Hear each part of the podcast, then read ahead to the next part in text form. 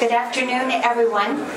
Welcome to our briefing this afternoon. My name is Carol Werner. I'm the Executive Director of the Environmental and Energy Study Institute.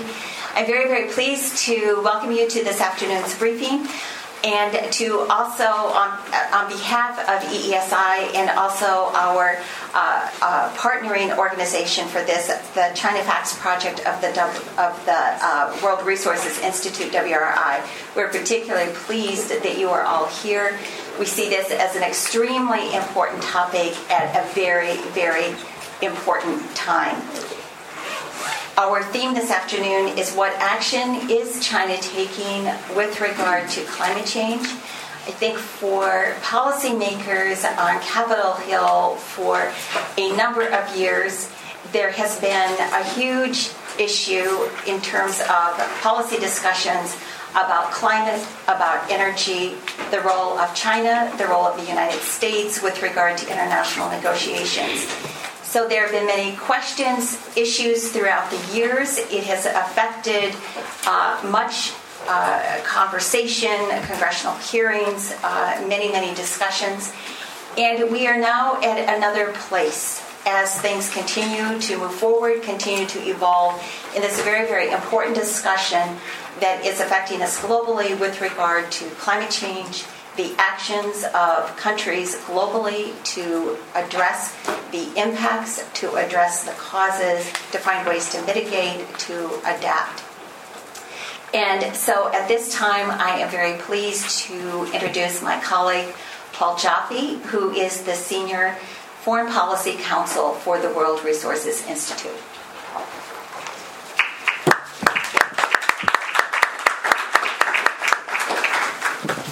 Thank you very much, Carol. Um, I'm pleased to welcome everyone uh, to our panel on what action China is taking on climate change. Uh, let me express uh, our thanks to our co sponsor, EESI, uh, for their great work in helping us uh, put this together and I'm glad to welcome you on behalf of the China FAQs project of WRI. We call it the China Facts Project, facilitating a network of over 50 academic and think tank China energy experts available day in and day out to answer questions. Today's uh, panel takes place at a pivotal moment, only a few months ahead of uh, the Paris uh, Climate Conference, and with time running out on the Earth's calendar. China and the U.S. are the largest emitters, of course, of greenhouse gases, but both are stepping up to the challenge. Today, our focus is on China, but WRI recently released a report showing how the U.S. can meet the 2025 climate target using existing federal laws and state action. But for China, China has broken records and amazed the world with economic growth and lifting millions from poverty, but now it's at a turning point. Everyone has seen the pictures of the people in China's cities wearing masks to try to avoid breathing the worst pollution. This is a driver of action, but so is the desire for energy security, the desire to avoid impacts on agriculture and coastal populations, and to attain the economic benefits of a shift to low carbon energy. So when people ask, is China going to take action, we, we don't really need to have much doubt that they are very motivated to take action, and of course have been taking action. In November 2014, in its joint announcement with the United States, China made its first pledge to peak emissions in the years leading up to that moment, China put in place the foundation for its pledge with steps on renewable energy, efficiency, limiting coal, and economic rebalancing. China's recently announced contribution, the so called INDC, for the climate negotiations makes the November pledge official at the UN uh, FCCC, that's the Climate Convention, and elaborates further on that uh, previous pledge. Cooperation between China and the U.S. has focused on technologies and projects needed to boost momentum in both countries. And we're going to hear about that cooperation today as well. Uh, the experts on today's panel, and I was going to say we have a distinguished group of experts here. I'm noticing we also have a distinguished audience. So uh, we'll look forward to the conversation after the everyone has uh, presented. Uh, today's panel is well placed to help us move from the frequent misunderstandings about China to real knowledge of what is going on. In the past, it was sometimes said that China wasn't doing much of anything on low carbon energy. Today, certainly by now, we can put those misunderstandings aside. We will hear what China is doing and what it plans to do. We will hear about the real challenges and, and opportunities, the serious steps China is taking to address climate change, contributing to the momentum for the global effort. And we'll hear about the prospects for the future. So, to move to our panel, what we're going to do is uh, have all the panelists speak first, ask you to hold your questions, and when the panel is finished, then we'll have discussion, and Carol's going to moderate that. Um, I'm just going to mention who's on the panel to start out with, and then as we move to each panelist, I'll give you an additional uh, sentence or two. Uh, so, uh, our first uh, speaker is going to be David Vance Wagner, who's sitting right here to my left from the State Department.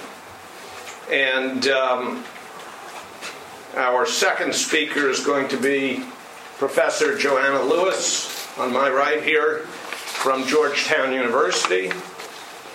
And then Dr. Wang Tao, uh, resident scholar at Carnegie Tsinghua Center for Global Policy in Beijing, and we really appreciate his being here, coming all the way from Beijing to be with us. And Clay Nesler, uh, on my left here from Johnson Controls. So uh, we're going to begin uh, the discussion with uh, Vance Wagner. Uh, Vance uh, serves as the China counselor in the Office of the Special Envoy for Climate Change, Todd Stern, at the U.S. Department of State. Uh, his work enables U.S. China constructive U.S. China dialogue and collaboration on climate change in the context of the global climate negotiations, as well as bilateral cooperative initiatives, especially through the U.S. China Climate Change Working Group. And uh, beyond all of those titles uh, and, and committees, he is the guy, the go to guy on U.S. China collaboration. So uh, we're interested in hearing your remarks, Vance, and uh, we're going to have each of the panelists come to the uh, podium, and then we'll do the Q and A from the tables. Um, I might just mention there are some seats up here in the front. There's a whole row.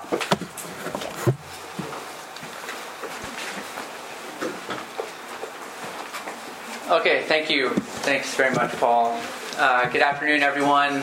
Uh, it's really a pleasure to uh, kick the panel off. It's a very distinguished panel with some good friends of mine. I'm going to start just by sharing some thoughts and perspectives on recent China climate developments, uh, looking primarily through the lens of U.S. China uh, engagement on this issue. Uh, just to start with a little bit of the big picture and echoing what Paul said, China and the United States are the world's largest emitters of greenhouse gases. Uh, together, our two countries uh, emit over one third of net global greenhouse gas emissions. What this means is that while we can't solve the problem alone, it's clear that any global solution to climate change will depend uh, in large part on what our two countries uh, do. Fortunately, climate change dialogue and cooperation uh, between the United States and China uh, are stronger than ever. Um, both sides uh, at the highest levels see climate change as a high priority and a positive area in the bilateral relationship. And for evidence of this, one only needs to look to last November and the joint announcement that Paul mentioned when President Obama and President Xi Jinping uh, stood together in Beijing and made this historic joint announcement on climate change. Uh, last November's joint announcement, I think, was widely seen as a success. I'm going to mention a couple highlights from that announcement. First, the United States and China each announced respective post 2020 climate targets. The U.S. target to reduce greenhouse gas emissions 26 to 28 percent below 2005 levels by 2025 and make best efforts to reach 28 percent. China announced two targets. The first to peak CO2 emissions around 2030, uh, with best efforts to peak earlier. The second target to increase the share of non fossil fuels in primary energy consumption to around 20% by 2030. Uh, both the US and the Chinese targets are ambitious and achievable, and as noted explicitly in the text of the announcement, are part of the longer range effort to transition to low carbon economies, uh, mindful of the global goal of 2 degrees Celsius. The joint announcement generated huge momentum in the global climate community. Uh, for the two largest emitters, uh, countries that were historically seen as adversaries in the global climate negotiations, for these two presidents to stand together and say, we are both committed to doing our part, to working constructively together to face the climate challenge. Uh, this had immediate impacts, and that isn't just in an abstract way. So, just weeks after the joint announcement at the uh, climate conference in Lima, Peru, uh, language from the U.S. China joint announcement was actually uh, adopted into the Lima Accord and was credited with breaking an impasse uh, in those negotiations. And let me say a few words about the targets themselves in the joint announcement. They were announced last November as respective goals uh, that each country is to achieve. Subsequently, as mentioned by Paul, these targets were formally submitted to the United Nations Framework Convention on Climate Change, the UNFCCC, in this form of, in UNFCCC speak, the INDC, the Intended Nationally Determined Contribution. The United States, we submitted our INDC at the end of March, and China submitted theirs at the end of June. China's INDC included four targets. Okay, the two targets from the joint announcement peak CO2, non fossil energy, as well as uh, additional targets on carbon intensity reduction and on afforestation. In addition, China's INDC includes a, a, a lengthy list of policies and measures that China intends to adopt to achieve those targets. And that list includes everything from a national cap and trade program to uh, c- controlling total coal consumption to promoting green buildings, increasing public transit, and more. In fact, this is China's INDC is the longest, uh, the longest to date. Now, I'm sure that all the other panelists are going to talk more in detail about these targets and these actions. Uh, what I'd like to say is that as a package, the targets and actions represent an ambitious effort that will require substantial new policies, economic reform, and investments in clean, te- clean technology, renewable energy, uh, technology innovation. And achieving these targets will require uh, substantial action by China that represents a significant derivation from a business as usual or a, a, a no action scenario. Now, for the last part of my comments, I want to move away from the targets and talk about bilateral cooperation. Uh, it's important to remember the joint announcement, you know, the targets of the joint announcement got all of the publicity, but we shouldn't forget that the joint announcement also included expanded and deepened uh, substantive on the ground cooperation across a wide variety of sectors. Uh, and this sends a clear message that the two countries are committed at the highest levels, not just to setting these uh, in the future long term targets, but by working side by side to achieve these targets, to support achieving these targets, and complete the, the long term transition to low carbon economies. Now, our bilateral cooperation on climate and clean energy with China is uh, quite diverse and comprehensive. It's guided by uh, several frameworks and mechanisms. The premier mechanism for climate cooperation between the United States and China is the U.S. China Climate Change Working Group, the CCWG. The CCWG was launched by Secretary Kerry in April of 2013 and now has grown to cover eight action initiatives on motor vehicles, smart grids, carbon capture, energy efficiency, GHG data, forests, cities, and boilers. In addition, we have worked with China through the CCWG on reducing uh, hydrofluorocarbons, HFCs, and an extended policy dialogue, and we're always looking for additional areas to expand. Other U.S. China mechanisms include the 10 year framework for cooperation in the energy and environment, which oversees the very successful Eco Partnerships program, which some of you may be familiar with or may be a part of, that uh, celebrates subnational actors, partnerships between the U.S. and China to uh, share best practices, demonstrate innovative solutions. Uh, on top of that, we have the U.S. China Clean Energy Research Center, uh, and the list goes on. Together, these initiatives paint a comprehensive uh, picture of cooperation that engages across numerous sectors and uh, engages with a variety of actors, not just the central and federal governments, but subnational governments, private sector, uh, universities, civil society, NGOs, and more. Now, each initiative is structured differently. Uh, some of them are focused mainly on uh, national policy uh, experience sharing through workshops, study tours, exchanges, and such. So, for example, our climate change working group collaboration with China uh, on trucks and buses focuses on sharing uh, U.S. best practice experience to reduce emissions, increase efficiency, improve compliance and enforcement. And I think this has been uh, a, a, contributor to what we've seen, which is major domestic policy progress in China in recent years in this sector. Other initiatives are more hands on. Our carbon capture, utilization, and storage initiative has six demonstration projects. Each demonstration project has a partner in the US and the China uh, working to, to, to, demo and research and explore various new cost effective CCUS technologies that um, most models assume will be a part of the, the long term effort to meet the climate challenge. Final example we're, we're always looking for ways to uh, leverage and highlight private sector engagement. I know Clay is going to talk more about this, stressing market and economic opportunities in climate mitigation. So, our for example, our energy efficiency uh, initiative under the CCWG looks at the energy performance contracts markets in both countries. It's a market worth some $8 billion uh, in the United States and $12 billion, $12 billion in China.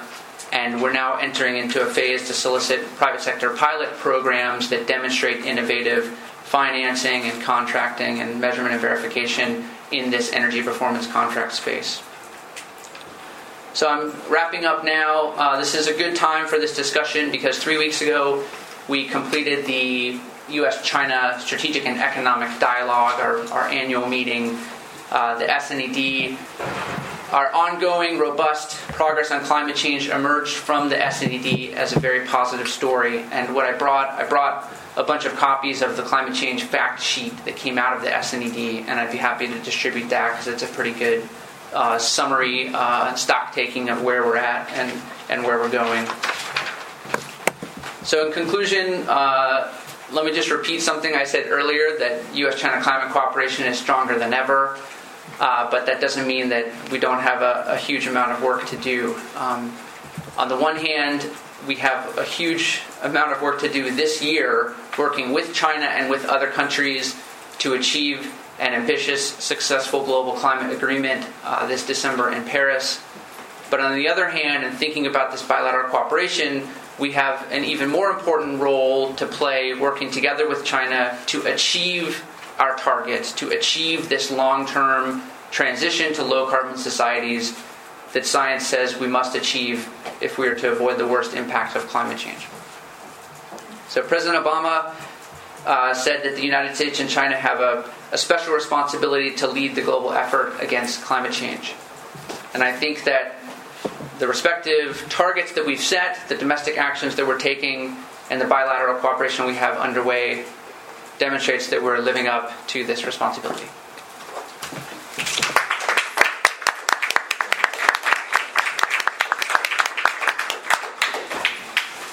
Thank you, Vance.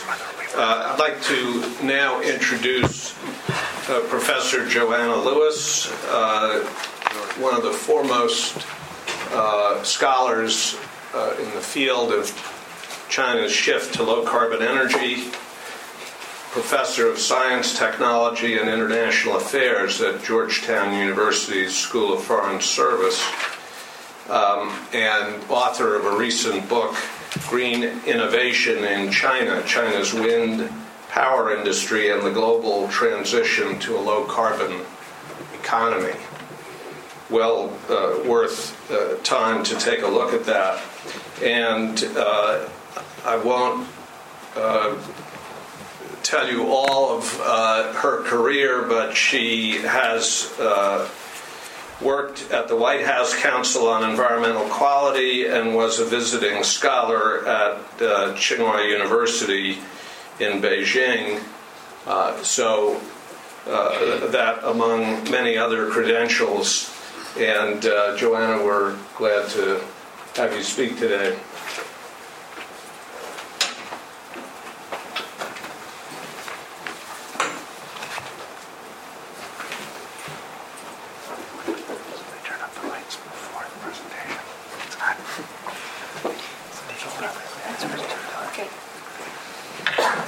Great, thanks, Paul. Good afternoon, everyone. Um, so I'm going to sort of pick up uh, on Vance's remarks uh, and talk a bit about the specific targets that China has put forward um, in the last month in the context of its uh, INDC. Um, so, as Vance mentioned, there are these four targets here, namely to achieve the peaking of carbon dioxide emissions uh, around 2030 and, and potentially earlier, uh, to lower carbon dioxide emissions per unit of GDP. This is the carbon intensity target, uh, 60 to 65 percent from 2005 levels by 2030. Uh, to increase the share of non-fossil fuels in primary energy consumption to 20 percent by 2030. Um, and then there's a fourth target um, to increase forest stock volume. Uh, I'm going to focus primarily on the first three.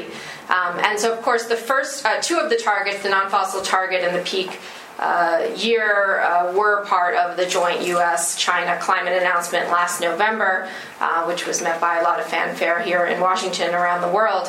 Um, and what I want to do this afternoon is review the context and ambition of these targets based on sort of what we know, uh, the modeling studies that are out there, the scenarios and projections, all of which, of course, are based on um, the best information we have and are frequently wrong. um, but we, it's, it's, sort of the best we can do to try to understand what do these targets mean and uh, to what extent they may or may not deviate from business as usual.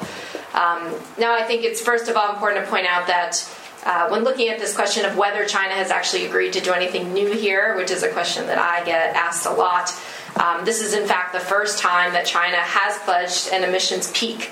Um, so the, even the mention of a peaking of emissions would have been unheard of, I think, several years ago. Um, most of China's targets up until the last few months were in intensity based terms, um, starting with energy intensity targets back in the 11th five year plan uh, in 2006, and then more recently the carbon intensity targets that were announced prior to the, the climate meetings in Copenhagen in 2009. Um, and so we now have a new carbon intensity target which continues and extends the push to decrease both energy and carbon intensity in the country. Uh, the non fossil target is again um, something we've seen before, but nothing um, that has gone through 2030, um, and it will indeed require continued commitment to non fossil energy deployment and the associated infrastructure that will allow uh, low carbon energy renewables in particular to be deployed at such a large scale, including uh, increased transmission infrastructure um, and technologies to increase uh, integration of renewables. Um, and of course, now that we've seen uh, the targets that were mentioned in November translated into the INDC along with the new targets, I think this is extremely important for momentum leading into Paris at the end of the year.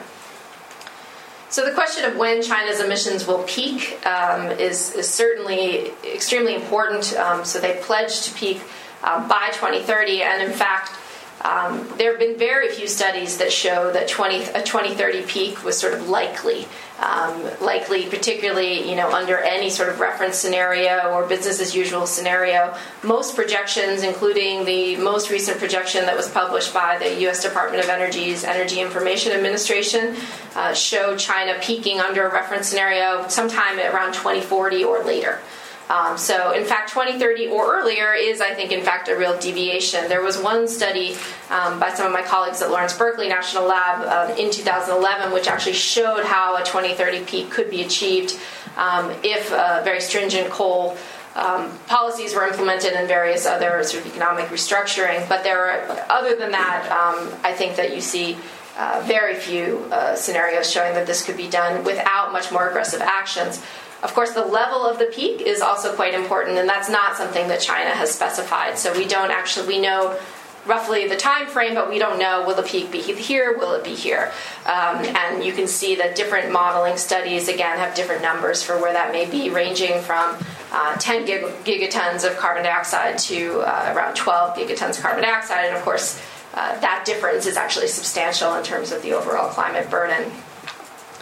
Um, I think one study that's quite useful to look at uh, is the report that was released uh, last year by uh, Tsinghua and MIT, um, because this study, um, and the link I provide here, uh, actually had an accelerated effort scenario. So this is their most aggressive scenario under their uh, modeling uh, analysis, and they show that essentially you could get to a 2030 peak if coal use peaked in 2020 in China. So we're now in 2015. Um, you essentially are going to have to reach peak coal in China within five years to see peak carbon dioxide emissions within 10 years after that um, which is going to be quite, I think, a challenge. Uh, you know, you already see signs of China trying to uh, slow the rate at which they're building new coal-fired power plants, um, and coal use is growing less rapidly than it was at the early part of last decade, but it is still growing. Um, and the, I'll stop there. Um, in terms of the carbon intensity targets um, that China has put forth, um, they put forth this target again of 60 to 65 percent um, decline in carbon intensity from 2005 by 2030. Uh, and if you look again, this is the data that's publicly available from uh, the Department of Energy. Uh, you can see that their reference case shows uh, essentially a 58% uh, decline in carbon intensity. So you're already um, ahead, far, you know, of that reference case to get to the 60 to 65 percent, which means that China will have to do more than um, their naturally would na- their economy would natu- naturally achieve um, through restructuring that might lead to uh, more efficient use of uh, energy and lower carbon intensity. Um, and then finally, the non fossil target, I think, is also quite aggressive. This is a study um, that was done by the uh, Renewable Energy and Energy Efficiency Partnership. This is a, a project that pulled forward uh, a lot of the academics and think tanks in China and around the world to model an aggressive renewable energy scenario for China a few years ago. There have been more studies done since then. Um, and again, this study I think is useful because it shows a 2030 um, target. And, and their most aggressive scenario for renewables, they show that China could potentially get up to 26, 27%, um, and the target's 20%. So I think that um, you know, their middle scenario sort of shows 20 to 22 percent would be more likely to be achieved. Um, I think China could do more on renewables and low carbon energy, but I think there's a lot of real reasons why um, they uh, didn't put forward a more aggressive target, namely uh, that there's a lot of challenges right now because deployment has been so rapid in China in building out wind power and solar power um, that you do see uh, the grid having a hard time keeping up, um, partly with transmission. Um, infrastructure uh, construction, but also with integration. And you have challenges where, in northern China in particular, where you have excellent wind power resources, you're essentially balancing uh, the wind with coal, uh, and you end up uh, curtailing huge amounts of wind energy, particularly in the winter when heating is needed. Um, so all of these challenges are, are certainly um, the government is making a lot of strides to address them, um, and I think this is what's going to allow this target to be increased in the coming decade. Um, so finally, I want to mention that I think that you know China is has taken these targets uh, not just to show to the world that it is serious about climate change, but because they are actually in its domestic self interest. Um, of course, we know about the need to address air pollution, and there's a lot of co benefits when most of the pollution is coming from fossil sources. If you are addressing carbon, you're also getting at local pollution challenges. Um, you are looking to uh, trans to really uh, reform the economy from an energy intensive, heavy industry dominated um, economy to more service based. And this is, again, all moving towards the direction of developing high tech industries, things that are, use less energy. Um, and also, this includes a lot of the technologies which they need to deploy in the, in the energy sector, a lot of the low carbon technologies, for example. Uh, have been identified by the government as strategic industries uh, and are being um, supported for uh, continued development. Uh, and then finally, of course, uh, China is trying to become a more innovative society, less reliant on foreign technology, um, and you see a lot of interest in low carbon technologies being one of the, the key ways that their technology will evolve and their know how uh, in this sector. So you see um, sort of a combination of innovation policies and energy policies really pushing forward a lot of these low carbon technologies. Um, so I think that um, China's INDC targets really are a deviation from business as usual. Um, they will require real and challenging domestic efforts to meet them. Um, there's a lot happening at the local level in China. Um, now that these targets have been put in place at the national level, you see provincial governments around the country very seriously beginning to put forward um, policies to start to measure and regulate carbon dioxide emissions. This is something that most facilities in China have never done before um, because carbon wasn't, because it wasn't regulated, it wasn't tracked it wasn't measured, right? And we know that before you can regulate something, you need to know how much of it you have. And so there's a lot of attention being focused on inventories um, at the local level. And of course, um, as Vance mentioned, China's working towards a national cap and trade program to control carbon dioxide. So there's a lot of excitement at the local level about building carbon markets. Uh, and again, that requires um, registries and inventories in order to track that. Um, these intensity targets, again, are a deviation from business as usual. I think, particularly as we see GDP growth starting to slow in China. Um, the, for example, the EIA scenario that I showed you, where China's intensity target is going to decline, shows GDP growth declining from I think it was about 12% to uh, 6% a year. So you're going to see um, a slowing of economic growth, which makes it even harder to achieve an intensity target. Um, and again, the renewable energy targets, I think, um, while they could be more aggressive, they are tempered probably just by the current challenges that are being faced. And I think that as these uh, are worked out, you may see much more aggressive targets. In the past, uh, it's been very common for uh, renewable energy targets to be put forward and then later actually increased once they realized that they could, you know, over um, overachieve those targets. Um, and finally, all of these targets, of course, will require a major decrease in coal use in China, and this is not going to be easy. Um, I think anyone who says that these targets are just business as usual and will be easy for China to meet are kidding themselves. If you've seen, if you're aware of how much coal is still being used in China and will continue to be burned in the absence of uh, incentives and, and, shifts to really um, to change that and you know, this is of course good for air pollution to reduce coal use, but it's not going to be easy for the local economy. Um, a lot of people are employed in the coal industry in China, and of course, unemployment is um, a potential driver of instability, and that is the last thing that the, the Chinese government would like to see. So I think this is going to be a bumpy road, but something that the government's extremely committed to, um, and so I think it will be interesting to watch how they achieve it in the coming years. Thank you.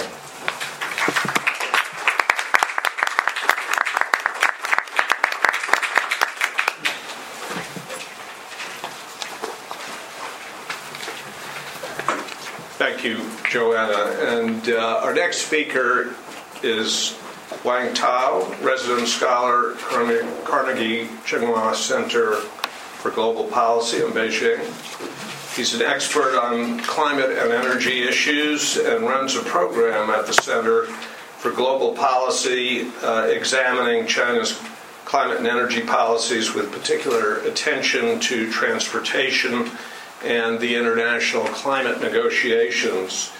Um, he was uh, previously a program manager at the World Wildlife Fund China and a researcher at the UK's uh, Tyndall Centre at the University of Sussex.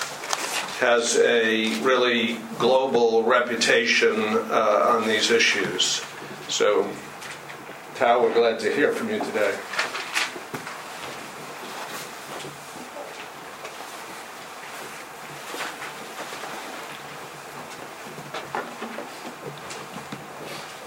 Thank you, Paul. It's really a privilege to be here, and also uh, thanks for coming. Um, very honored to be able to speak here. I think we have already heard a lot from uh, Vance and also Joanna about what's China's target and also what China plans to do, especially on the aspect of the energy and climate policies. So I think I will probably spend my 10 minutes on a few things that is probably wider on this, and especially to addressing some of the wide pictures in China's economy and the potential risks and barriers we may face. And I will give you some examples of that. I think I will spend my time to talk about three points first, uh, mostly. The first one is China's economy is at a crossroad, and this could lead to uh, what we call the new normal.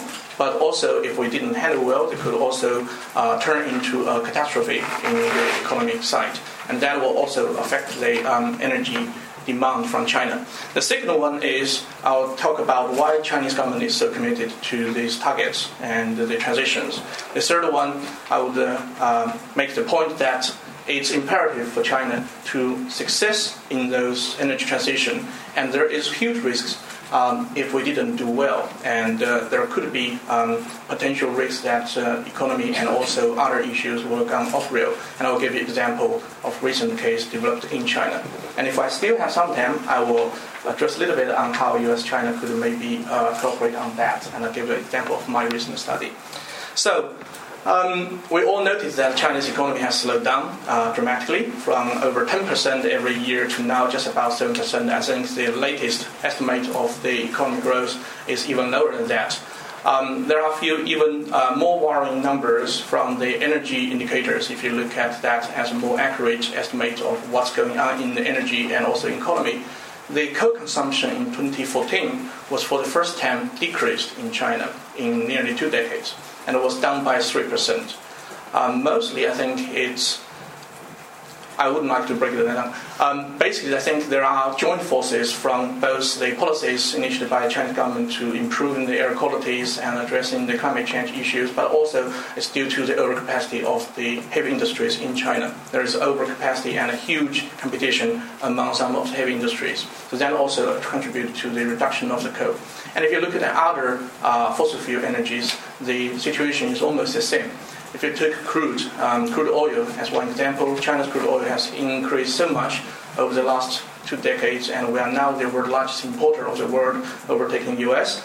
But the growth rate was down to six percent uh, last year, also uh, much lower uh, level in average. And if you look into the details of that consumption, it's more worrying because we only got the growth in certain category of the oil product, like the gasolines. That is reflected to the demand of the people buying more cars, passenger cars, and driving out.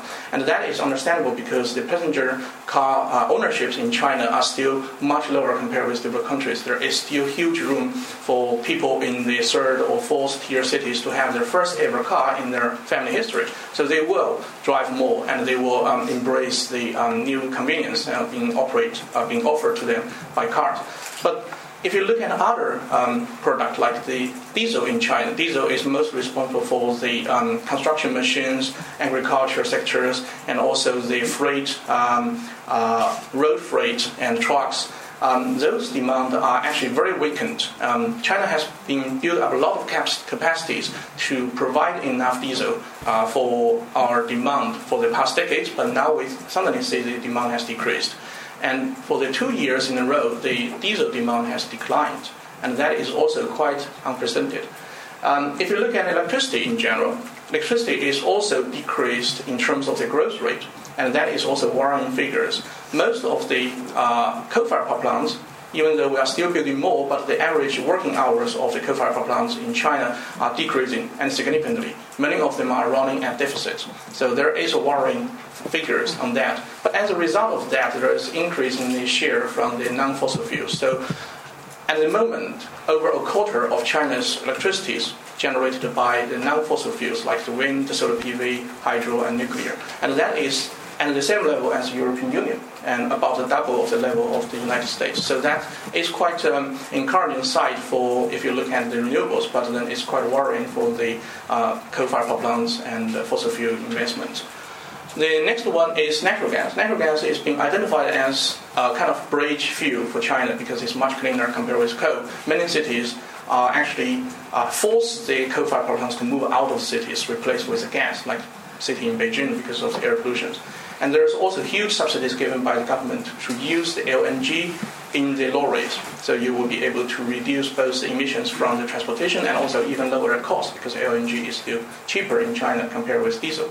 But despite that, the growth rate is still far, uh, far lower than the expectations. Many of the Chinese state-owned energy companies signed um, large deals with the um, LNG suppliers in Qatar, in Australia, in Malaysia, and also recently we signed the deal with Russia. But then we realized the demand of the natural gas may not be growing as much as we expected. So there is a concern about how the economy is going. And I think there is a lot of to do with the recent efforts to clean up the air, to improve the um, non-fossil energy share, but also down to the competition and capacity of the um, heavy industries. China is now at the point that we can no longer rely on the heavy industrialization investment anymore.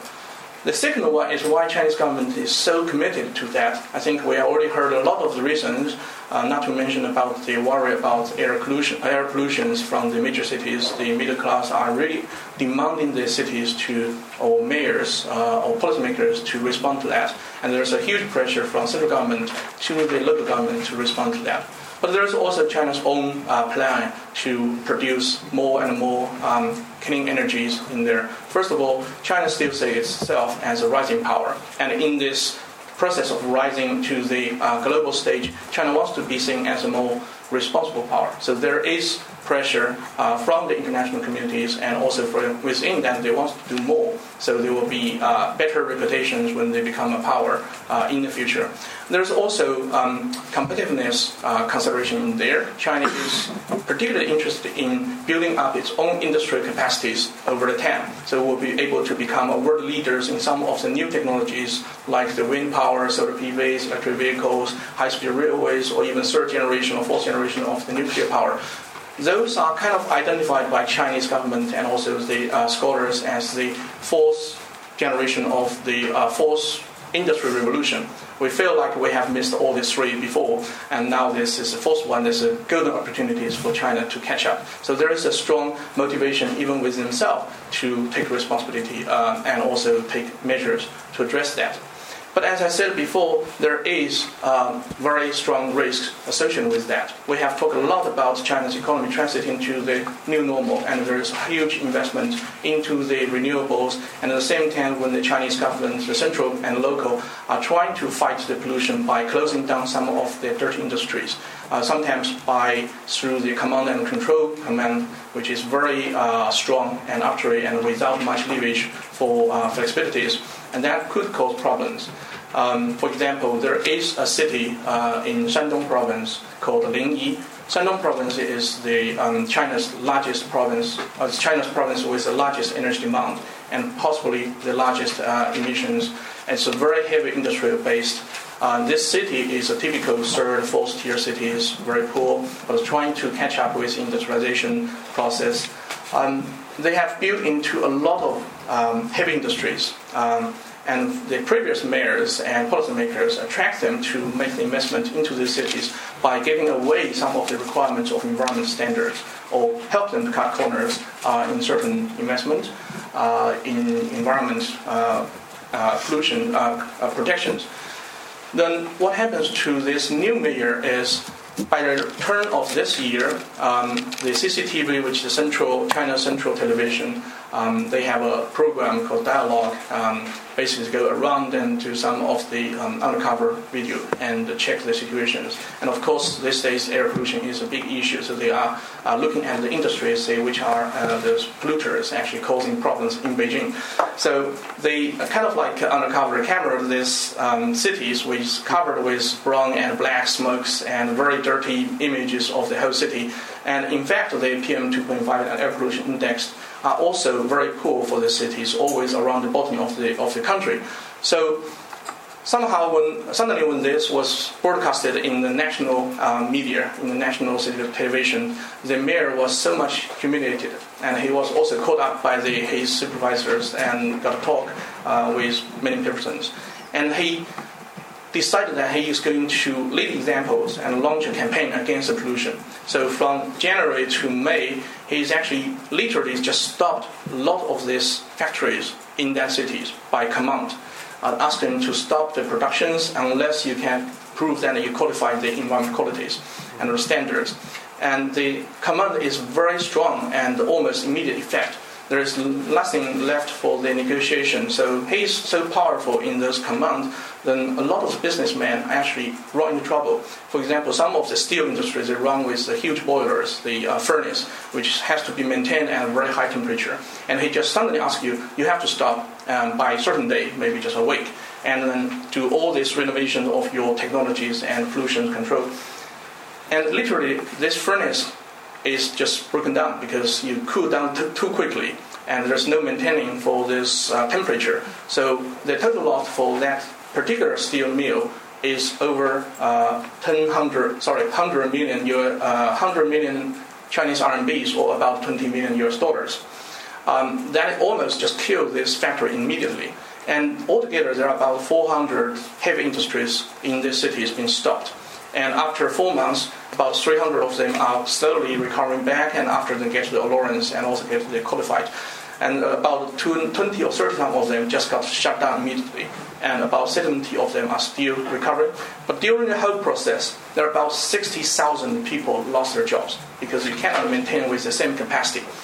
And also, there's a huge debt, as I said, to um, previous cases, a huge debt to the companies, to the industries, and they're actually running into huge problems in terms of even the city's own financial uh, revenues, their taxations, their uh, income um, are all shrunk by these measures. So now it's become an ongoing process in China. People can see how harmful if you really become a very hard person on the business people um, in a very short time and without giving much way to go out.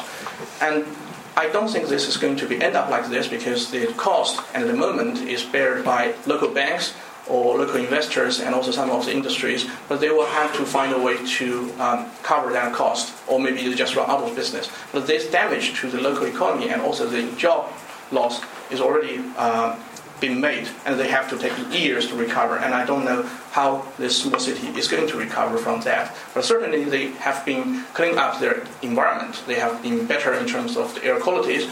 But then people are not really always uh, compromised. Uh, sorry. Uh, happy about all these changes. So local people are quite pissed off because they lost their jobs. So this is just to give you an example. If the whole country turned into the same situation like this, and turn very quickly. If you think China used to be running very fast like a car in the straight way, and now we are seeing that we're going to turn into a more advanced and more consumption-driven economy, it's like a very st- steep turn. And we have seen some of signs that the car is already slowing down the speed, which is good. But we have not yet seen that the transition or the turn has been completed. So this is exactly where China is at in terms of economy and there is all possibilities open at the moment. We could crash, or we could just turn over and then make the um, successful transition. And this is exactly, I think, people will pay more attention to, even though we have seen huge and grand uh, roadmap to to, to um, ramp up the investment in renewables, in non-fossil fuels, and also tackling climate change. There is risks, and I think uh, policymakers in China are quite concerned about.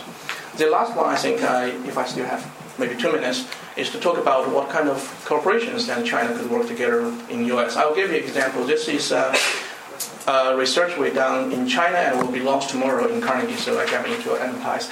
Um, it's something called petroleum coke. It's as an end product of the refinery of the petroleum product. When you import the crude, when you refine the crude, if the crude is heavy and also high in the sulfur content, you will end up large amount of the petroleum coke, or otherwise known as petcoke. And the pet coke is pretty much just carbon. It could be used in either ways, but then what we have, have to find out is actually being used in China as alternative to coal, and also as, as in many other developing countries. The world largest refinery capacity is in US, the second is in China. And when US import more of the tar sands oil from Canada, uh, US end up with a huge pile of the petcoke um, within your own backyard but then there's no way to use them. So they actually export them to different countries, including China. China is the largest destination.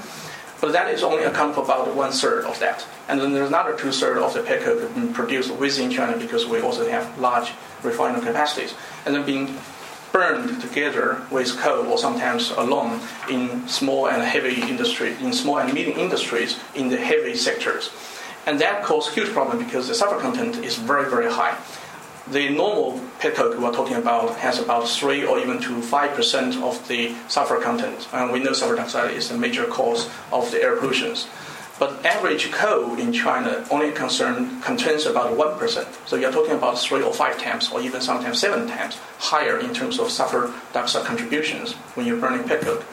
This has not been recognized by Chinese government as a major source and there's also problems when China makes the plan for reducing the coal consumptions. For example, we try to address the air pollution issues surrounding Beijing. So we come out with a very ambitious plan to reducing the coal consumption by about 6 million tons, 60 million tons around the areas in Beijing.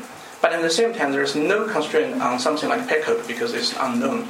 Um, when you compare with the source and also consumption of pet coke with the coal consumption, you will realize the contribution from the pet coke could quite easily offset all the efforts China made in terms of reducing the air pollution uh, sources of the uh, sulfur dioxide. So this requires both governments to work all together to make sure that we will find a better ways to address the issue of sulfur, uh, dioxide contribution from the pet coke. Not just simply export to one country and another country, or maybe other different countries and burn them. I think that is, is a good example how two countries can work together to address some of the issues. But there are many areas I, I found interesting. I will be very happy to answer your questions later on. And thank you. Thanks.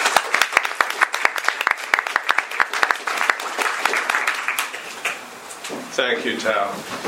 And uh, for our concluding speaker, Clay Nesler, who is uh, Vice President Corporate Sustainability for Johnson Controls, and in that role, he leads the company's Global Environmental Sustainability Council and is responsible for environment and sustainability practices across the company's global manufacturing uh, operations.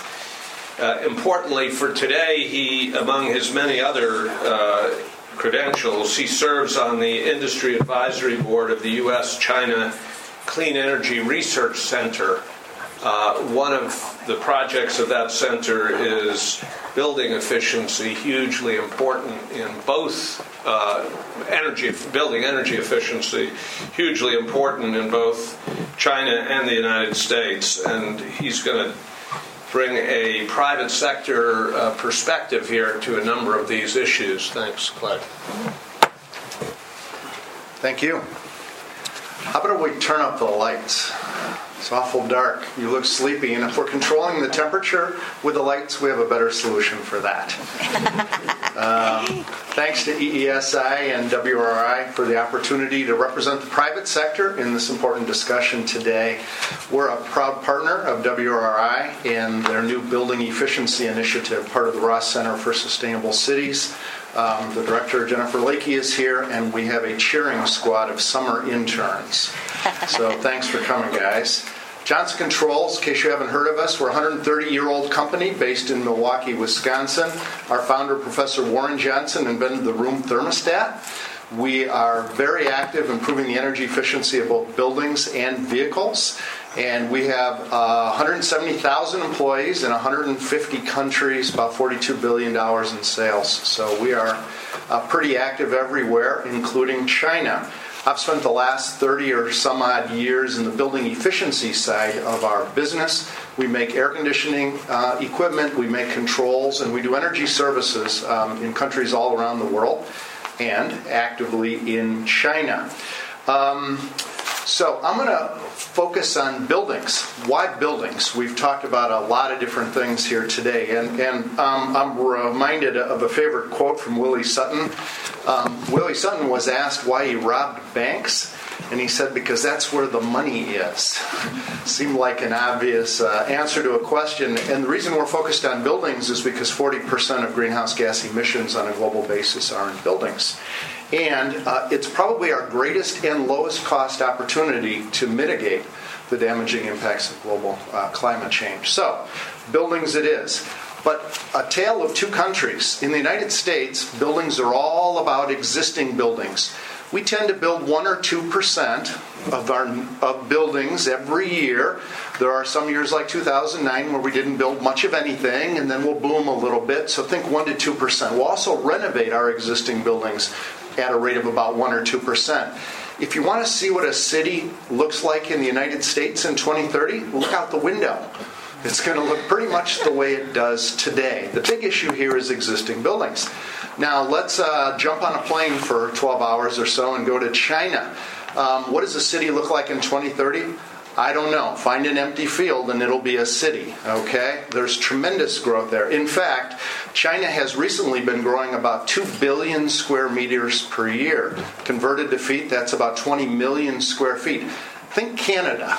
Think every year, 1 1 Canada, 2 1 Canada. Okay, that's the scale of construction in China. Why buildings in China? Because they're going to build an awful lot. And we're not talking about India and Brazil yet either. So um, um, think of those kind of dualities there. Um, I did read through the very thick INDC, um, very interesting document. Um, buildings energy efficiency mentioned a lot. That's in stark contrast to when we went to COP15 in Copenhagen, when we looked at the draft text. We figured out what square brackets meant. We figured out everything was in a square bracket. The words that weren't in square brackets or any brackets were energy efficiency or buildings. Um, the nice thing about INDCs is that countries are submitting very detailed action plans of how they're going to address this issue, and they're being very specific. A few of the specifics in China's INDC are in Section E improving energy efficiency of buildings, intensifying energy conservation transformation for existing buildings promoting the construction of green buildings and the application of renewable energy in buildings music to our uh, uh, hearts there. Um, really taking serious the opportunity and the challenges in the in the, the, the in their cities and buildings.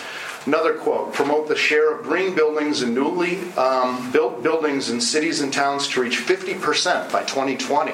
50% of all buildings being green buildings, which means high efficient buildings. Very aggressive. And then finally, Section J strengthen r&d commercialization and demonstration for low carbon technologies such as energy conservation. So let's talk about that. Let's talk about r&d commercialization and demonstration. As was mentioned earlier uh, the, the, acronym CERC stands for uh, clean energy research center. It's a us china initiative. It's uh, in its fifth year. So this was announced um, about five years ago as a U.S. China joint effort. Um, it was recently renewed last year by President Xi and President Obama uh, for another five year term. So we call it 2.0 or phase two. It is a, it is a, a cooperative agreement between governments between laboratories and institutes. To give you a sense of the scale of this, there are 1,100 researchers in China and the U.S. working on projects related to U.S. China CERC. It also includes very active representation of the private sector and business. Its focuses on innovation, commercialization. They've also made great strides in attacking one of the big challenges between cooperative research and uh, de- development, which is intellectual property. It's been a very successful program. It was highlighted last fall in the announcement, and um, um, a lot of expectations going forward the U.S. Department of Energy, China Ministry of Science and Technology, and the National Energy Agency are, are, are all leading government entities in addition to many institutes. They're focused on coal, carbon capture, utilization, and storage, clean vehicles, buildings, and they're creating a new one over the next five years, which is at the Energy Water Nexus. The buildings one, which is the one we're involved in, uh, is led by Lawrence Berkeley National Laboratory as well as MOHURD, the Ministry of Housing and Urban Rural Development.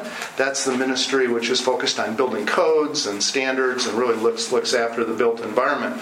In addition to Johnson Controls, Dow, UTC, 3M, Saint-Gobain, Sage, Lutron, Disney, um, and uh, are all active participants in the building energy efficiency. Um, we're not involved uh, for philanthropy. We're involved because it's it's in our best commercial interest. All these companies have real estate, they have activities, manufacturing, view a big business opportunity in both the U.S. and in China for the types of technologies that are being developed through CERC. Um, we are uh, currently constructing a new headquarters in Shanghai. It'll be our Asia Pacific headquarters. And uh, I have the pleasure of working one of the greenest corporate headquarters uh, in the world, probably in Milwaukee, Wisconsin, four LEED platinum buildings. We're building that is at least as sustainable and perhaps even more in Shanghai. Its attributes are uh, integrated control, solar PV, battery storage, advanced systems for air filtration, lots of different things. We've invited other CERC partners from both the US and China to come in to create a really demonstration and a test bed of the latest in sustainable tech technologies. We're, uh, um, this building will use 50% less energy than a typical building built to Western standards anywhere, and it will be in Shanghai. The second program I'd like to talk about, um, U.S. China cooperation, is the Energy Performance Contracting Working Group that David mentioned earlier. We are as well involved in that. It's, uh, in, it involves DOE, the U.S. State Department, obviously, NDRC, and as part of the Climate Change Working Group. It was also announced by President Obama and President Xi as an extension to the many other working group uh, activities.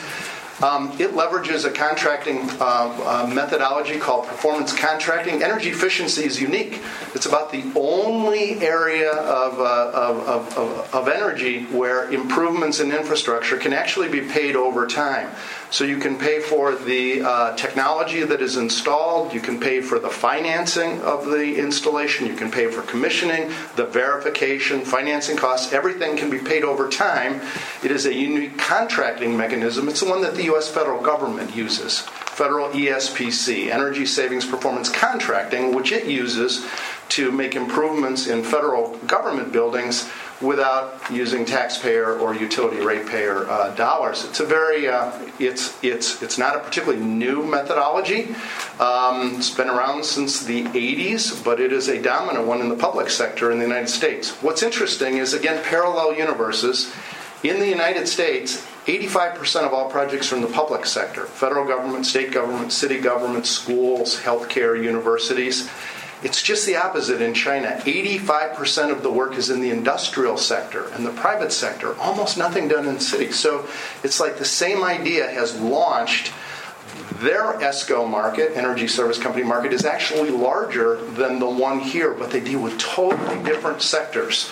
The real opportunity for us is to take these innovative models of financing from third parties, measurement and verification, um, bundling together projects in a retrofit, and find some innovative models that would apply to each other's markets. If we could come up with models, and in fact, we are currently working on pilot projects to demonstrate the, the success of these models over the next year, if we can come up with innovative models, learn a little bit from them, they learn a little bit from us, come up with a model, we could double the size of the market in the US and more than double the size of the market in China, as well as attract third party financing. There isn't enough public in the money. There isn't enough public money in the world to address these challenges. We need to bring in the financial institutions, and we're all very hopeful that this might be a path towards that. So, um, Finally, um, and that lines up perfectly with the INDC Section K explore new investment and financial mechanisms for low carbon development, such as public private partnerships. So, again, very consistent with what they've stated as their goals. Just in summary, public private partnerships will be a critical element in protecting the environment, stimulating economic growth, and providing a range of other social benefits. Because the challenges are so large, the largest countries should individually and collectively leverage to the fullest extent possible their public sector, private sector, and civil society resources in collaborative partnership to capitalize on the significant opportunities to mitigate the harmful impacts of global climate change. Thank you very much.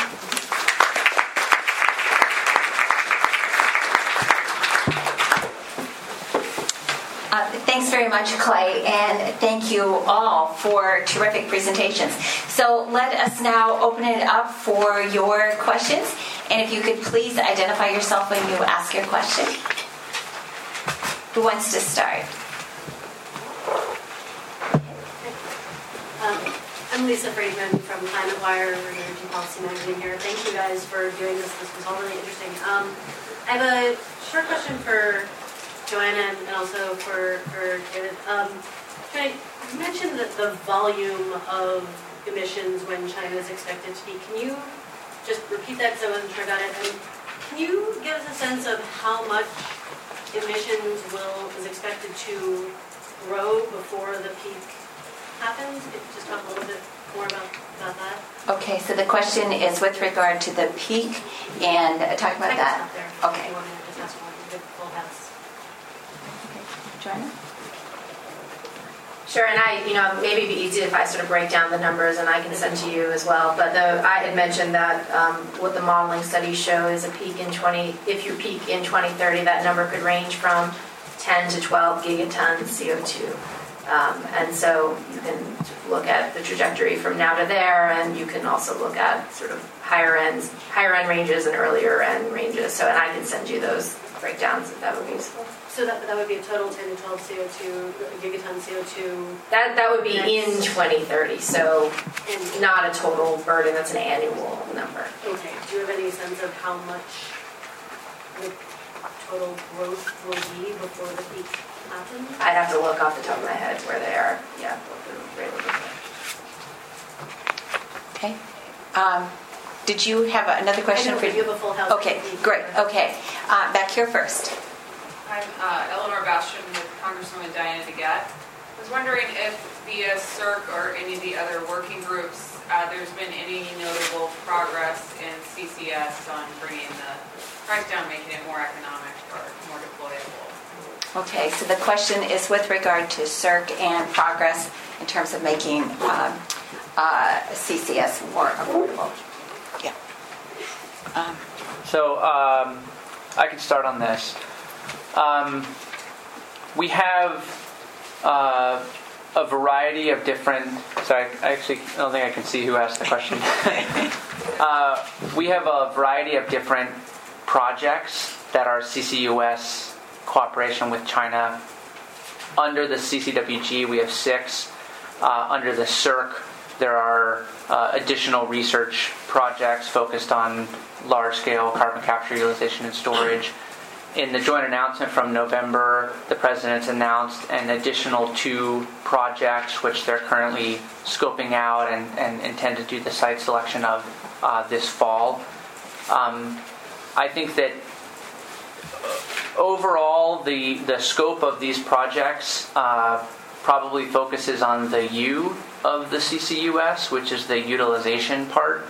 And, and let me start by saying I'm not a, the CCS expert, and I'd be happy to help direct you to our DOE colleagues who, who are actually on the ground implementing these. But my understanding is that where the technology is at now is there's enough uncertainties that we need to jointly demonstrate a variety of different types of applications. And the way that we make that cost effective now is with the U. And what that means is using carbon capture for some other purpose like enhanced water recovery or enhanced oil recovery. And a lot of our projects are focused on these public private partnerships that are combining innovative technology demonstration with enhanced water, enhanced oil recovery. So it's an actually a a cost-effective project, and through the maturation of that technology, then we start to look towards longer-term pure storage projects. But I know the CERC has more pure research uh, elements of it. The two uh, announced the two announced projects from last November. Uh, one of them is a major straight large-scale CCS, so carbon capture and storage or carbon capture and sequestration project. But overall, I think they're focused more on that on that U, so that we can demonstrate the technologies that will then be uh, commercially applicable over a longer term uh, time frame. Uh, and by long term, I mean long term, right? And most most of these models in the 20, you know, what percentage of uh, coal-fired power plants or industrial facilities will be equipped with CCS by 2030, I think is debatable. By 2050 or 2100, I think that's going to be, uh, uh, I think it's undeniable that it'll be a much higher percentage. Did anyone else want to add anything? Um, Okay, right here first. Hi, yes, thank you. I'm wondering, you know, a lot of what we've heard about today is the collaboration between the US and China and how fantastic that is. And I agree, as I'm sure we all do, that really a lot of the gains made only happened because of this collaboration, but I'm wondering if in the unfortunate situation that the U.S. has a president in 2016 that doesn't actually believe that climate change is happening, if China, if you know the panelists anticipate that China would maintain its you know kind of trajectory in terms of cutting its emissions, or whether or not they would feel less of an obligation to do so. Okay, so the question is, what happens in terms of the all of the cooperation in the planned and trajectory um, if the politics in the U.S. change in the presidential election? Joanna. I'm happy to start. I think that's a great question, and you know, it's certainly true that the Chinese government is watching very carefully what happens in Washington. That said, um, every target that's in China's INDC is part of its uh, 13th five-year plan and subsequent plans. So these are, are committed in domestic law. Essentially, these are going to be implemented. Um, the, you know, China usually doesn't put forward targets that they know they won't come close to meeting um, because they would rather put something forward that they you know have an actual shot at. Um, and so I think that these two things, you know, the, the, U.S. and Chinese politics are certainly intertwined, but they're not necessarily linked in that context. Um, I think that you.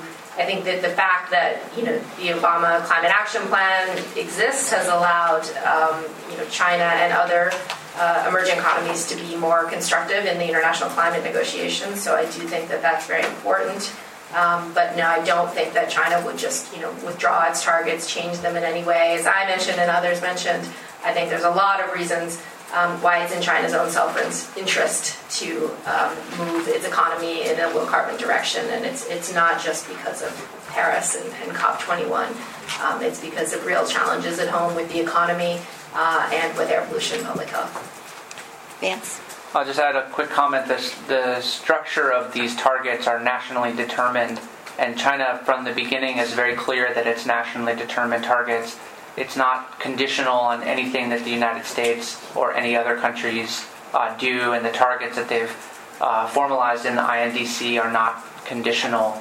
Uh, so I, I, wouldn't expect, and I'm sure that China would give the same answer that these are their domestically established, nationally determined targets that they're doing for their own domestic reasons, and I don't expect that they would change.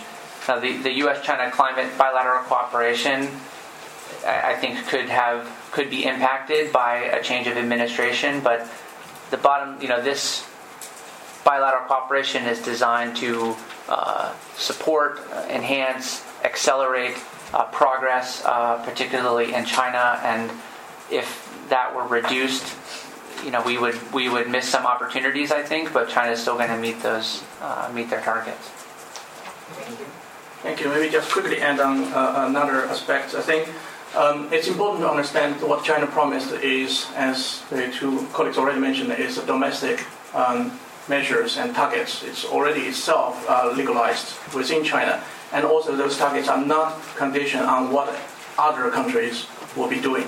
So there's no uh, chance that China will withdraw its own targets if there is um, a change in the United States uh, commitment to climate change.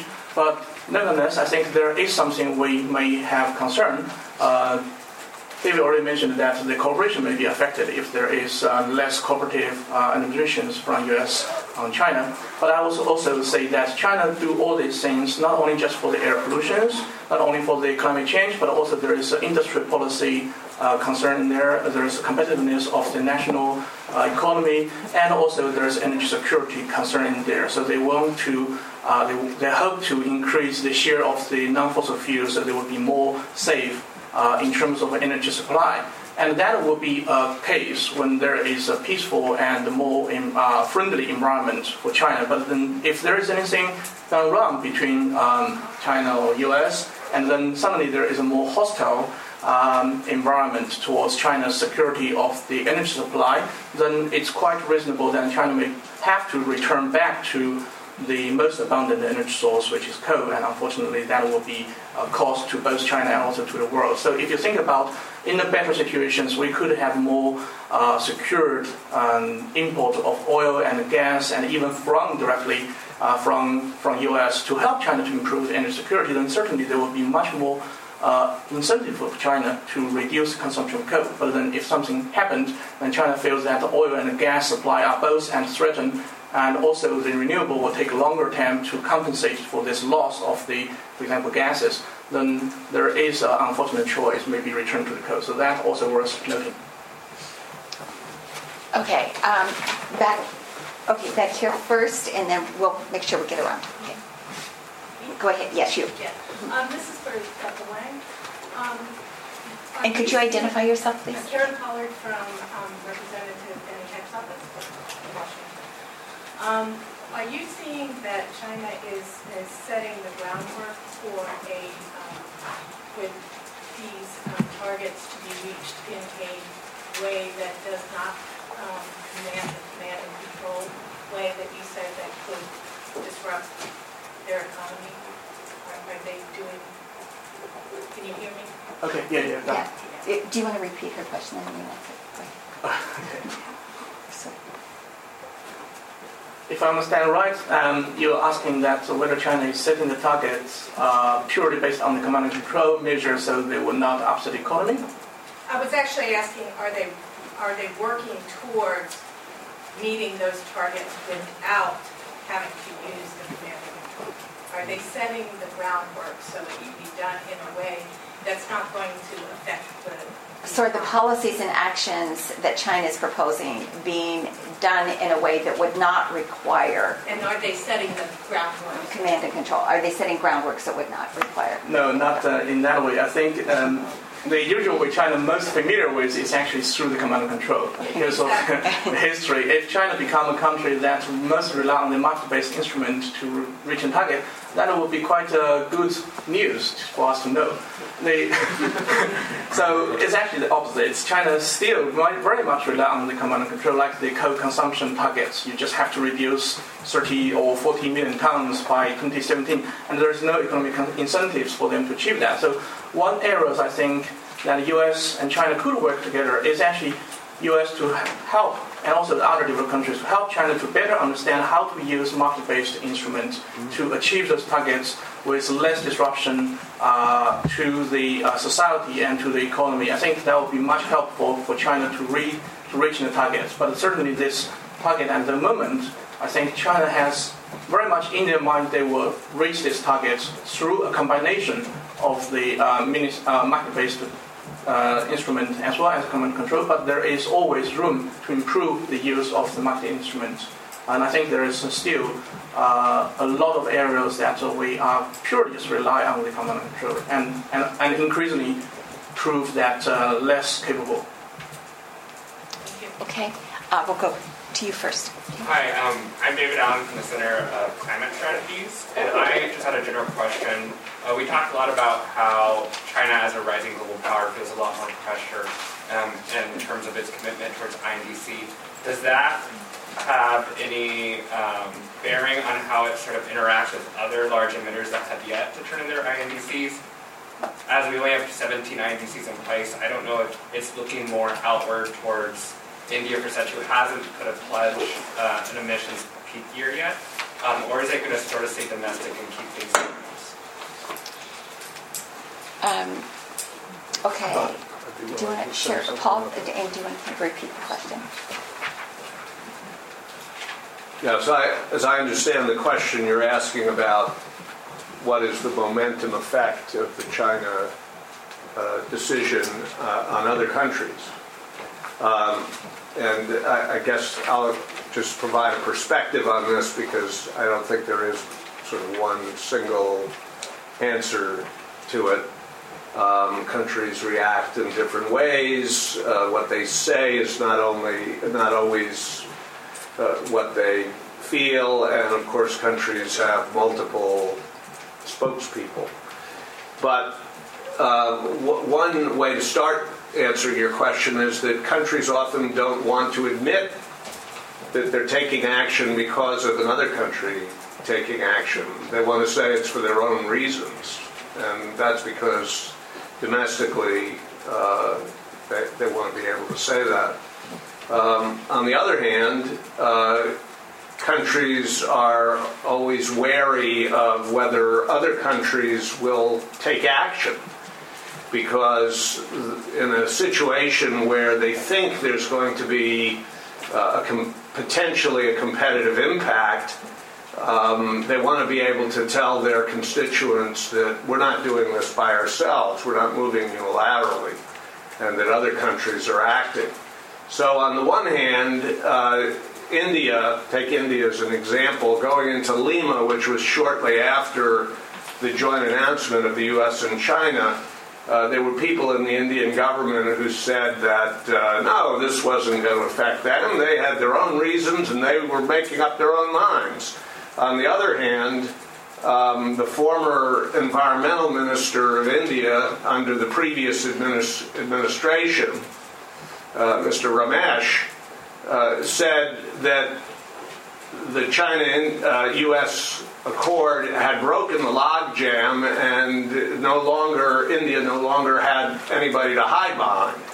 So I, I think you can see what, what I'm saying. There are going to be different optics, but um, there's no no question in my mind that it's easier for uh, countries to move forward when they move forward together, and so the dynamic here is entirely uh, a positive one out of uh, out of that joint announcement and the joint effort that's continuing to take place. And there are examples of countries that have, in fact, uh, the climate ambassador for the European Union, uh, Laurence Tubiana, uh, said that she thought it was having a very positive effect on other countries and that Europe itself uh, would like to engage with China. And since then, I think it actually has reached uh, some additional agreements. And there, there are other examples.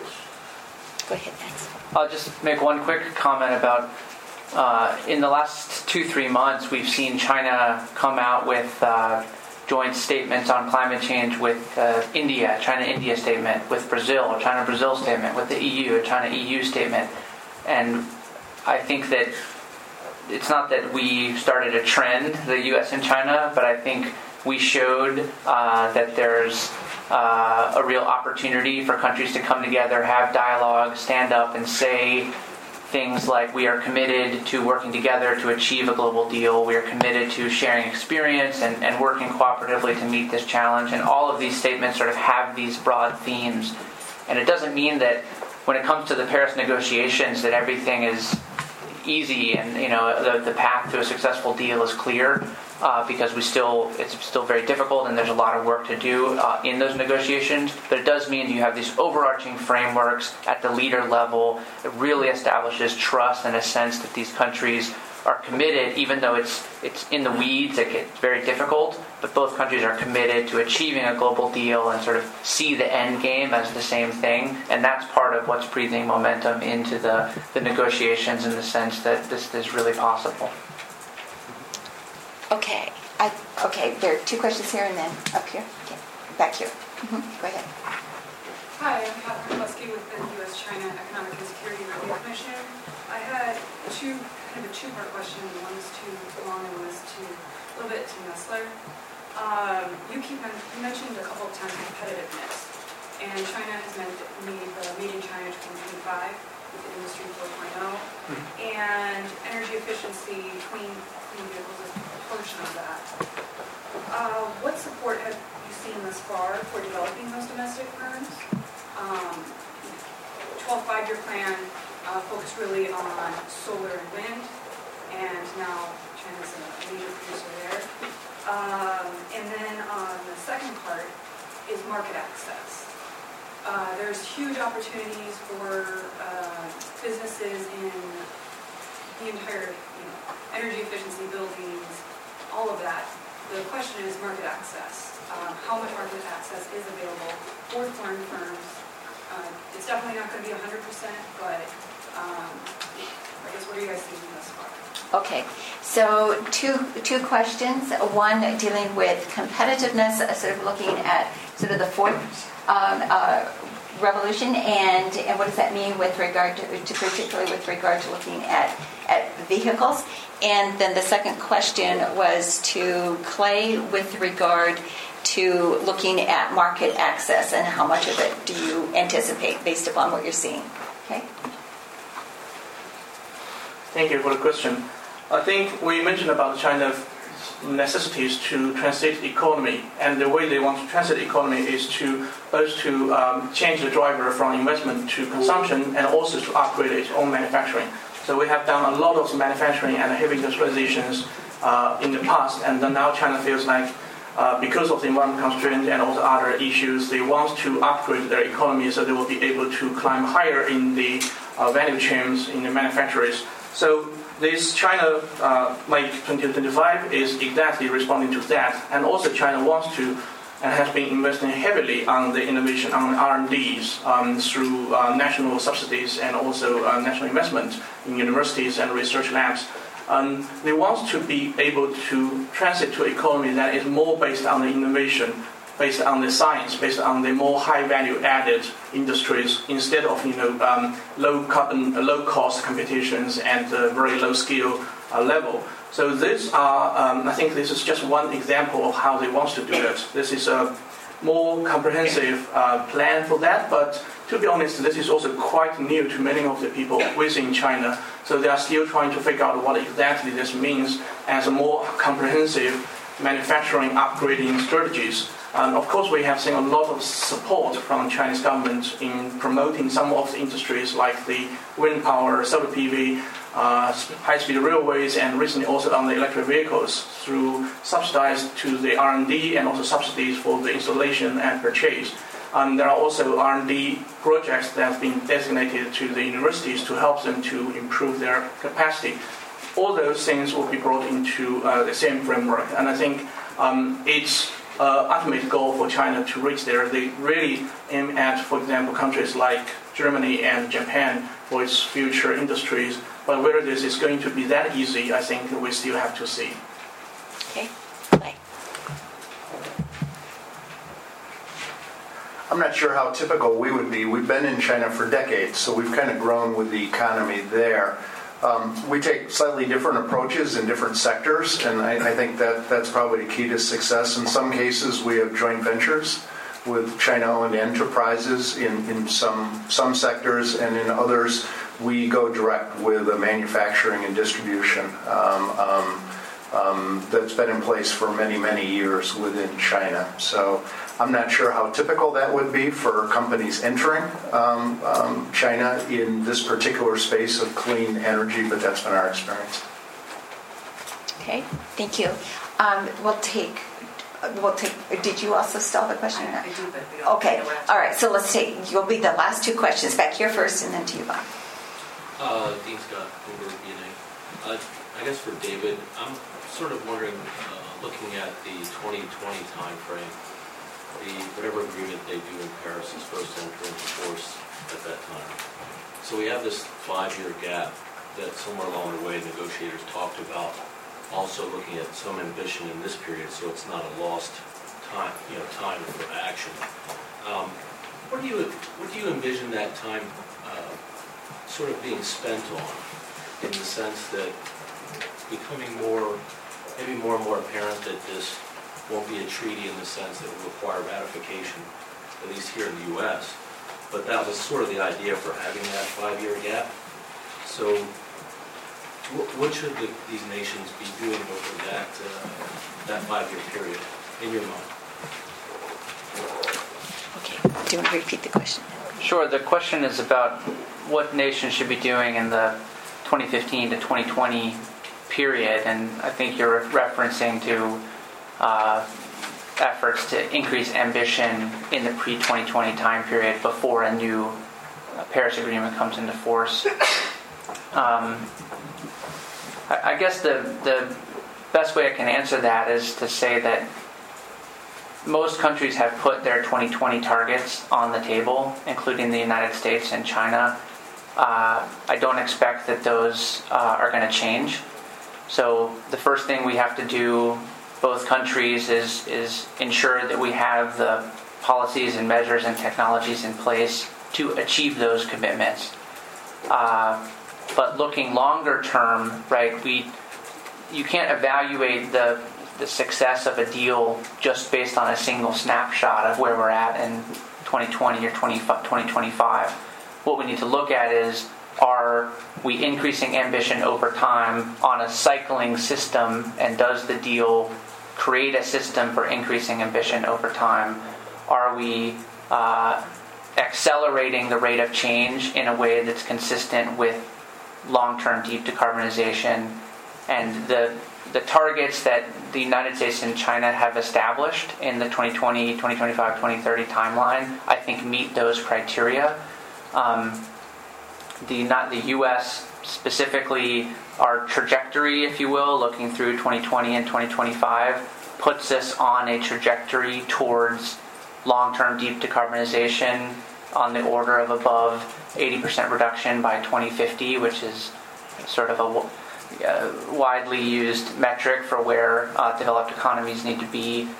Um, China has not put forward a, a post 2030 there isn't really a post 2030 guide for China yet, uh, except I would point to China regularly uses language, uh, including in the joint announcement, about long term low carbon economy, about increasing ambition, about being mindful of the two degrees. And these are the kinds of signals that we need to see, especially linked to one of the first questions is what's China's CO2 level going to be in 2030? It's a question we don't know the answer to one of the reasons is because there's so much uncertainty right now in how China's, I think probably more, much more in China than the United States, about how China's economy uh, will grow and develop and restructure over the next 15 years that are going to determine not just what's that number in 2030, but what does that trajectory look like. And the truth is, if China levels off and, and you know, if China adopts an economic growth model that levels off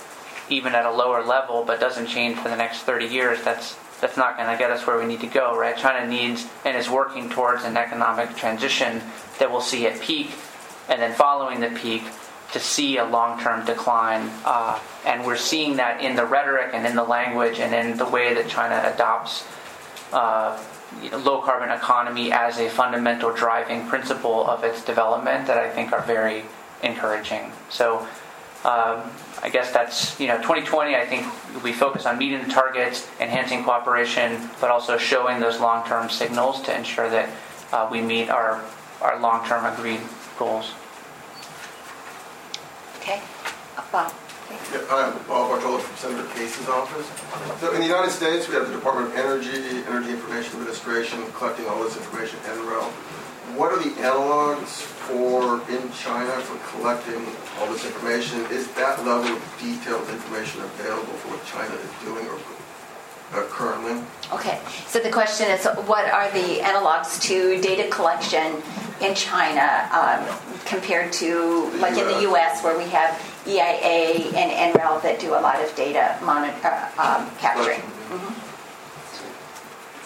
Um, I can start, and it's a great question. I think that the main statistical agency in China, the National Bureau of Statistics, has a large energy statistics division, so they would be the central um, authority for collecting data, and they would work directly with the agencies in China that would be responsible. So they would work directly with the National Development and Reform Commission to collect the data um, and then put it in their central system. Um, similarly with the Ministry of Environmental Protection. Um, and you know, but to your question of sort of do they have comparable, um, you know, accounting in place? Not quite. They're getting there. Uh, and there's collecting it in present tense. No, no, no. They are collecting it, but it's a question of capacity, and it's a question of accuracy, and it's a question of scale. So it's certainly being collected, um, and I think you can see that signs that accuracy is improving. And I don't know if you're talking about energy, you're talking about carbon. These are actually different things because energy data has been collected for a while. Um, but carbon data had not been collected at the facility level. China has implemented a mandatory reporting um, for large facilities, similar to what EPA did many years ago in the United States. So the EPA is ahead of the game, and the companies have been reporting for a long time in anticipation of regulation uh, in the U.S. And China is is still catching up. Uh, the fact that the government in China has announced the intention to implement a national uh, emissions trading program of some kind has essentially meant they need a national registry. They need all the big emitters and facilities within that registry. So all the provinces have been tasked with putting that together. Some are uh, have moved you know further along than others, and it's what you would think it's the wealthier sort of higher capacity provinces like Shanghai, which has a very rigorous uh, registry system. They're working with California, the European Union to make sure that that meets uh, international standards, whereas you know provinces in the West would be farther behind. Did you want to add? Tom? Yeah, maybe quickly. Um, yes, let me just add a few things. I think the transparency of the Chinese energy data is always been a question to many of the researchers, and also uh, has been uh, areas that China, uh, together with international partners, try to improving it. Uh, for example, the NDRC, uh, the um, Economic Planning Authorities in China, they have its own research called Energy Research Institute. They have been working together with IEA, the International Energy Agency, uh, for quite a long time to improving China's energy statistics.